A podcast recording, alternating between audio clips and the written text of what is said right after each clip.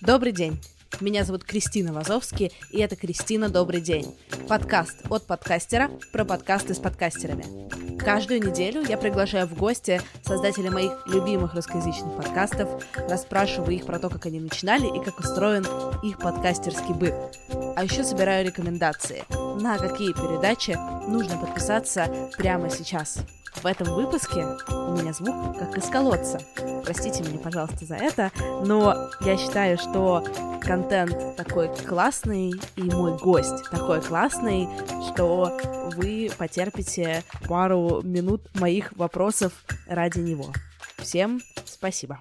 Сегодня я болтаю с Сашей Головиным, ведущим подкаста «Крит Мышь». Саша, добрый день. Кристина, добрый день. Я тут получила обратную связь от своих слушателей, и они мне сказали, что я недостаточно даю контекста о своих гостях, что если ты не слушал подкаст, непонятно вообще, что происходит. Поэтому расскажи, пожалуйста, о себе и расскажи, пожалуйста, о чем твой подкаст. У меня медицинское образование, но с медициной у меня как-то особо в жизни не сложилось, потому что я чуть-чуть поработал в больнице и понял, что это совсем не про меня. Потом у меня чуть-чуть не сложилось э, с научной карьерой, потому что я понял, что это чуть-чуть не про меня. Э, и сейчас я пытаюсь вот строить такую подкастерскую карьеру, и пока вроде все складывается. Подкаст у меня про науку критическое мышление. Это так широкая формулировка, то есть он практически обо всем. В основном это те вещи, которые меня просто как-то цепляют и волнуют, и о которых я хочу размышлять и говорить с другими людьми, и вот это такой классный экскьюз, собственно, с ними об этом говорить. Расскажи мне, пожалуйста, а что такое критическое мышление? А, если бы я знал, я бы не делал про этот подкаст, мне кажется. Я в, в начале каждого выпуска говорю, что это подкаст для тех, кто мыслит критически, но, честно признаюсь, я не знаю, что это значит, потому что я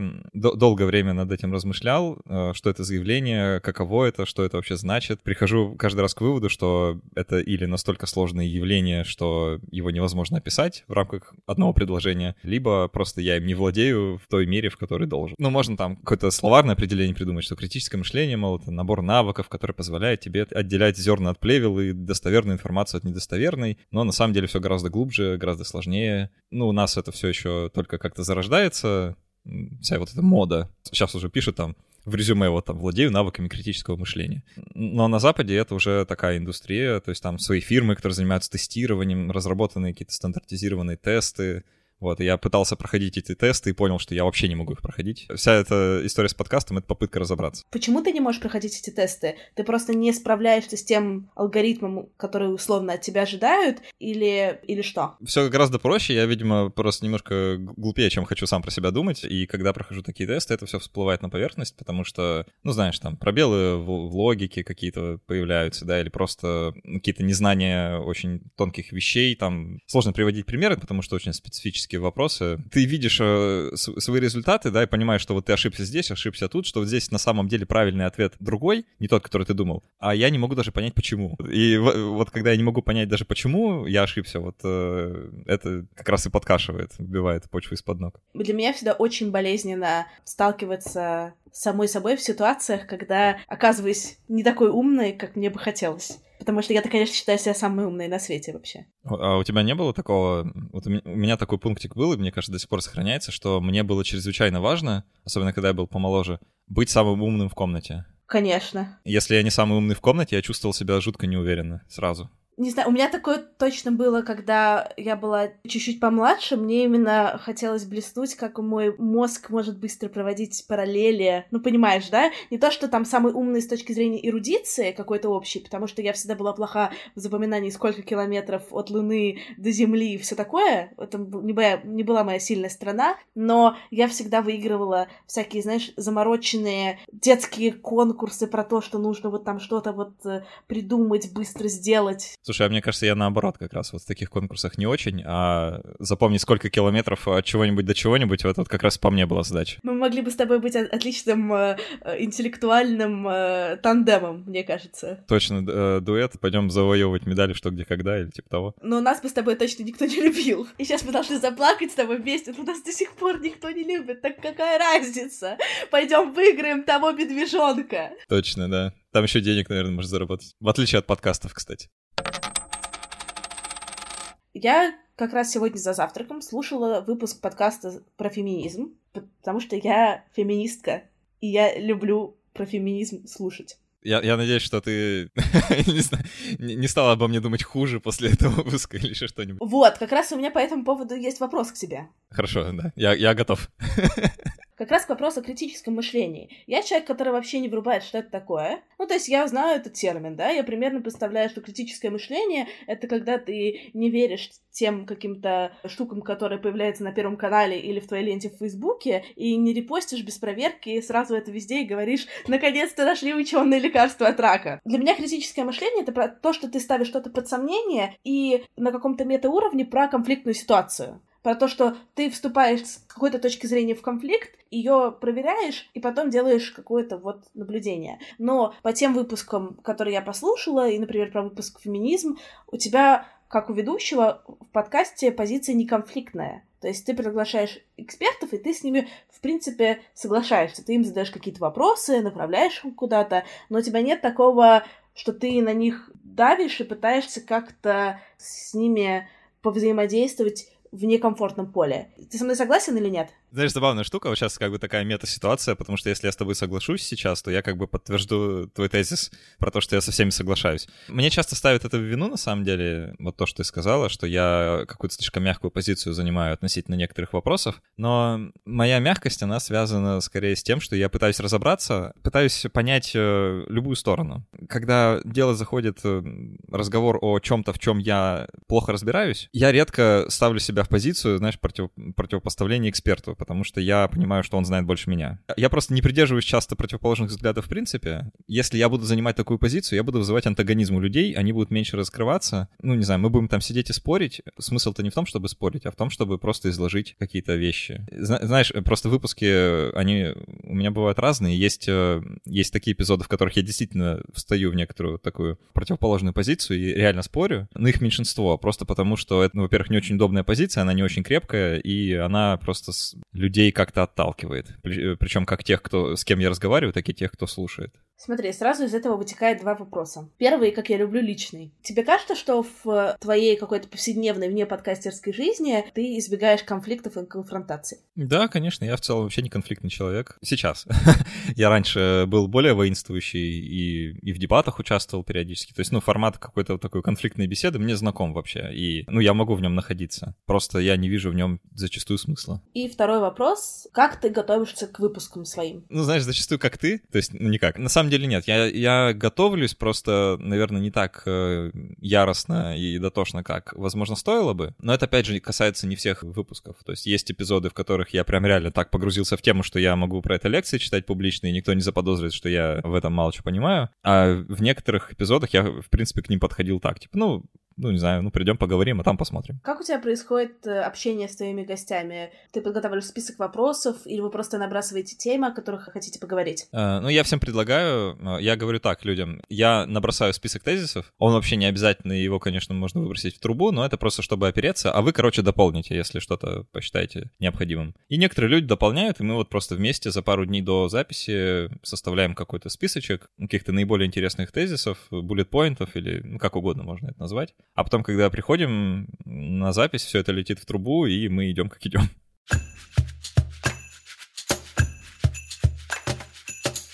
Расскажи, пожалуйста, про выпуск своего собственного подкаста, который тебя, может быть, как-то максимально удивил, когда ты в процессе узнал что-то такое, или твое мнение насчет какого-то вопроса поменялось. Было ли у тебя такое? В общем, да. Э, я вот сразу вспомнил эпизод э, с Антоном Шейкиным, где мы обсуждали отрицательные теории относительности и говорили вообще про устройство, условно говоря, Вселенной, и он там роняет просто такие фразы. Вот в момент, когда он про- просто некоторые эти фразы произносит, э, наступает катарсис. Кажется, что ты внезапно осознал что-то про Вселенную, и побежали мурашки по спине. Я вот это почувствовал два раза за нашу с ним беседу, просто как будто он мне открыл какую-то истину вселенского масштаба. Э, ну, хотя он ничего такого вроде не сказал, там, ну, там прикольные размышления, но вроде не более. Просто из-за того, как это было подано, и из-за того контекста, в котором мы были, я вот прям как будто бы ощутил, как будто я прикоснулся к чему-то такому очень великому. И вот это было прям прикольно. Давай теперь нормально произнесем название эпизода, чтобы все слушатели сейчас сразу мои, после того, как они дослушают, пошли слушать твой эпизод. Эпизод с Антоном Шейкиным э, называется «Отрицатели теории относительности» или просто «Отрицатели относительности», так он называется. Не так давно был. Супер, все сейчас пойдем слушать его сразу после подкаста. Да, можно для расширения сознания, так сказать. Да, мне очень, на самом деле, нравится твой подкаст. Я его относительно недавно начала слушать с двойной любовью, когда ты мне пожертвовал денег на Патреоне, если честно. Э, как еще привлечь слушателей? Есть хороший способ. Короче, ребята, если вы вдруг хотите, чтобы я вас пригласила в Кристину «Добрый день», просто зададите мне денег, и я почувствую себя обязанной. Нет, на самом деле, в твоем, конечно, отношении это не имеет к нашему с тобой диалогу отношений, потому что твой подкаст я рекомендовал ни один, ни второй, ни третий, ни четвертый, ни пятый человек, на самом деле. Мне очень много кто его рекомендовал. И я послушала, и я примерно с 10 минут первых поняла, что это успех. Потому что у тебя просто очень приятная манера общения и очень грамотные гости. Слушай, ну это очень приятно слышать. Я, я думал, что гораздо меньше людей могли что-то такое посоветовать. По поводу пожертвовал, я, я, я так про это не думаю, я тебе не пожертвовал денег, я тебе их просто даю, потому что ты делаешь классные вещи, классные подкасты, которые мне тоже очень нравятся, и мы их тут до дыр заслушиваем, так что выпускай, пожалуйста, побыстрее. Обменялись комплиментами. Сам себя не похвалишь, никто не похвалит. Надо же как-то нам подкастерам объединяться. Сто процентов. Я такая думаю, что нужно всем наладить, чтобы все друг друга жертвовали, там, не знаю, на несколько долларов на Патреоне. Ну, мы, конечно, заплатим комиссию Патреону, но... А, ну, это, это классно, да. А, я вот пытаюсь что-то такое делать, э, но я пока подписываюсь только на тех людей, которых реально читаю или которых реально слушаю, просто чтобы не, ну, как-то не распыляться. Я с сегодняшнего дня поддерживаю кыргызскую космическую программу на Патреоне. Это офигенная история, которую ты услышишь в подкасте «Это провал», если вы его тоже слушаете. А, я вот вчера э, выступала как раз на конференции для всяких социальных активистов и правозащитников. Я учила делать подкасты социальные и вообще как вот этим всем заниматься. Там я познакомилась с э, ребятами. Короче, в, в Кыргызстане не было до недавнего времени никакой космической программы. Ребятам стало очень грустно от этого. Поэтому они организовали инициативу, когда девушки от 18 до 25 лет строят первый в Кыргызстане космический спутник. И они уже там, типа, нашли деньги, советуются с НАСА, и уже, блин, скоро его запустят. Вот первый спутник в стране. Да, э, это не то, что подкасты выпускать, просто посложнее будет. Поэтому я теперь даю 2 доллара в месяц.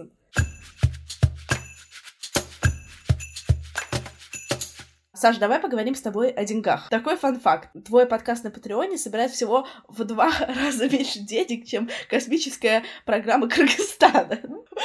Что, мне кажется, довольно почетно. То есть целая космическая программа целого государства собирает всего в два раза больше денег, чем ты. Про это можно думать двумя, двумя способами. Первое, у Кыргызстана мало денег на космическую программу, и второе, у меня слишком много денег на подкаст. Что, что из этого правда, я не знаю. Ну давай так, слишком много денег не бывает. Сейчас я посмотрела твой Patreon, проверила, ты получаешь в месяц на Патреоне 600 с чем-то долларов. Это сильное, это сильное преувеличение. Скажем так, у меня недавно случилась история, знаешь, когда я поставил уровень на 200 баксов, такой типа, ну а что? Ну, в самом деле, всякое бывает в жизни, да? Прошло буквально пару дней, я с утра просыпаюсь, э, смотрю в телефон, короче, а там уведомление, что один из патронов проапгрейдился э, с 2 долларов до 200 и написал мне, типа, ну а что? И говорит, ну, типа, на, на, на месяцок. Я такой, ну, класс. Э, поэтому там сейчас э, все выглядит лучше, чем до этого. Я надеюсь, что этот патрон послушает сейчас наш выпуск. Дорогой патрон, обрати, пожалуйста, внимание на мои подкасты. 200 долларов в одни руки — это много. Лучше как-то это разбить и поддержать еще вот Кристину своими подкастами. У нее три подкаста, у меня-то один, у нее три. Поэтому где 300 можно?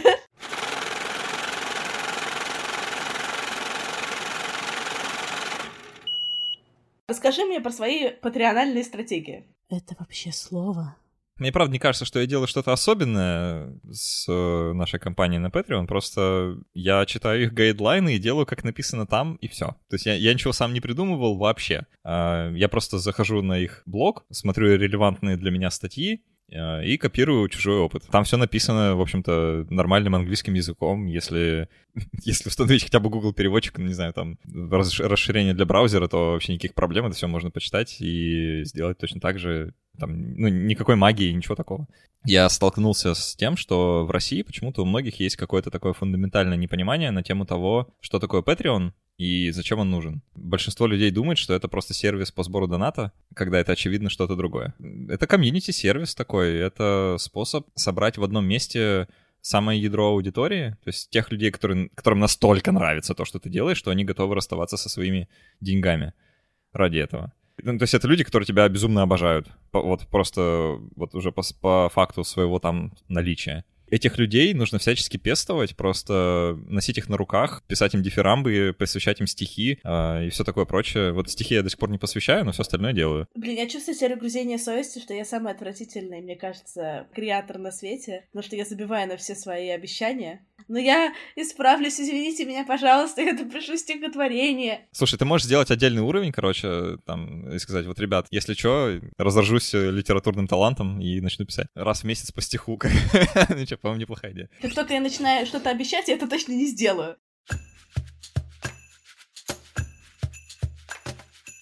Ну, то есть ты просто следуешь гайдлайнам, ты просто делаешь классный регулярный продукт, и в этом весь секрет, если резюмировать. Да, в этом и плюс в том, что я не позиционирую Patreon как место, где мне просто можно отдать деньги и уйти. А, я вот всем, когда вообще говорю про Patreon, типа, что есть хорошие патроны и плохие патроны, да. Хороший — это который пришел, подписался и, значит, всячески с тобой коммуницирует, ему все интересно, он участвует, э, там, лайкает, комментирует и все такое. А плохое — это просто он пришел, дал денег и ушел. То есть он подписался и больше никогда туда не заходил. Это, с одной стороны, неплохо, потому что, ну, он все равно принес денег и приносит каждый месяц. А с другой стороны, ну, он никак не участвует. То есть он не часть э, комьюнити в широком смысле.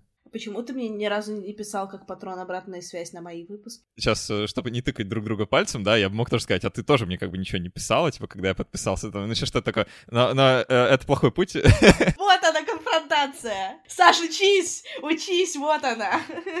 Ну, не на все хватает времени, ты уж извини. Э, я исправлюсь, что-нибудь напишу, почему нет. А, сейчас, подожди, я в прямом эфире, где ты там? Клик мышь. Все, у нас восстановление несправедливости пошло. Нет, я тебе по-другому. Я тебя буду на... Знаешь, что я буду делать? Я буду давить на жалость. Я дам тебе два бакса на Патреоне. Теперь я вижу все посты, ты, ты сейчас будешь смотреть, короче, как я не коммуницирую с людьми в комментариях и как я тоже фейлюсь. Нет, я не буду, я, я же не сука, я же не буду так делать. Я просто все полайкаю. А, даже так, блин, ну все, знаешь, это... Да нет, ты отвечаешь, у тебя там кто-то пишет, у тебя реально там какая-то комментаторская какая-то штука идет. У тебя прям активность. Ну, она сильно разнится. Э, знаешь, мы начали с выпуска про феминизм, да, э, что ты там послушала и не увидела от меня какой-то противостоящей позиции. Не только ты заметила, и мне, когда эпизод вышел на Патреоне, он выходит на день раньше, и там, короче, просто шитсторм начался конкретный от нескольких людей, и я так думаю, блин. Ну, я ожидал, что так будет, ну, сознательно как-то шел на этот шаг, но а, все равно вот в такие комментарии мне просто очень тяжело залазить, когда, знаешь, мне кто-то пишет вот с какой-то критикой там. Я стараюсь отвечать, но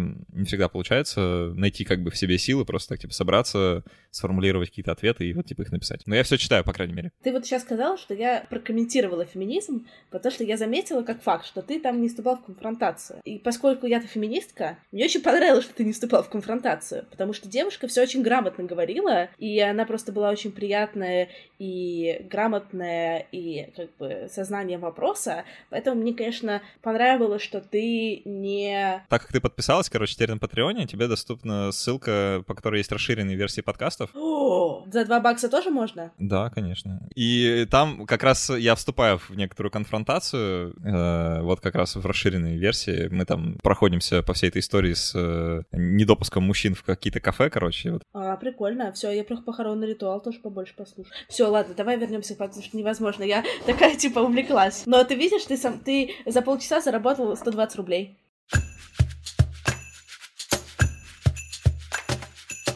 Саша, порекомендуй, пожалуйста, три своих любимых подкаста и расскажи в двух словах, о чем они и почему они классные. Ну, смотри, я, я, я не буду советовать никаких там подкастов Медузы, потому что, ну, сколько можно, come on. А, я не буду советовать всякие там подкасты про игры, типа Завтракаста, потому что, ну, come on. Я, я просто про, про игры не слушаю, с этой стороны, по крайней мере. Ну, ну и вообще, вот знаешь, э, большинство подкастов, которые такого развлекательного характера, э, там про Гришу Пророкова я тоже ничего не буду говорить, потому что у него и так все хорошо, как мне кажется. Я просто посоветую то, что действительно слушаю сам. А, есть совершенно потрясающий подкаст э, русскоязычный, который называется «Русский Детройт». Если тебе до сих пор их не советовали, то я с радостью буду первопроходцем. А, это подкаст про культуру, про, про жизнь. Вот. Причем у ребят очень классное видение, они живут в Тольятти, и там, нам, условно, столичным жителям, короче, иногда их перспектива может быть очень интересна. Но они просто обсуждают всякие такие, знаешь, околокультурные, культурные вещи просто в кругу друзей.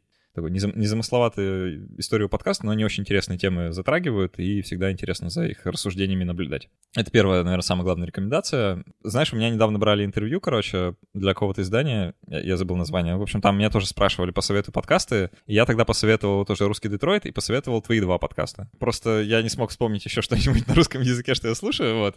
Правда, так как-то в жизни сложилось, что я большинство всего потребляю на английском языке, поэтому для меня что-то русскоязычное — это действительно какие-то вот такие жемчужины, которые я как-то певствую. Поэтому дальше все будет на английском, то, что я посоветую. А, есть потрясающий подкаст Radio Lab. По-моему, у тебя он еще не звучал. Странно, потому что это такая сильная журналистская работа, это очень классный нарративный подкастинг. А, нам в России пока не особо доступный. А, очень крутые расследования, очень крутые истории. Реально слушаешь, и такое чувство, как будто смотришь очень приятное кино. Иногда даже лучше. Из того, что я буквально вчера начал слушать, и прям у меня руки трясутся, не могу дождаться, пока, когда послушаю дальше. Это подкаст HBO про Чернобыль, про сериал. И сразу я, короче, сериал советую. Если вы еще не смотрели сериал «Чернобыль» от HBO, короче, то бросайте срочно все свои дела. А бросайте слушать этот подкаст, короче, он подождет, а вот идите смотрите серию, э, э, смотрите сериал «Чернобыль» от HBO. И слушайте подкаст.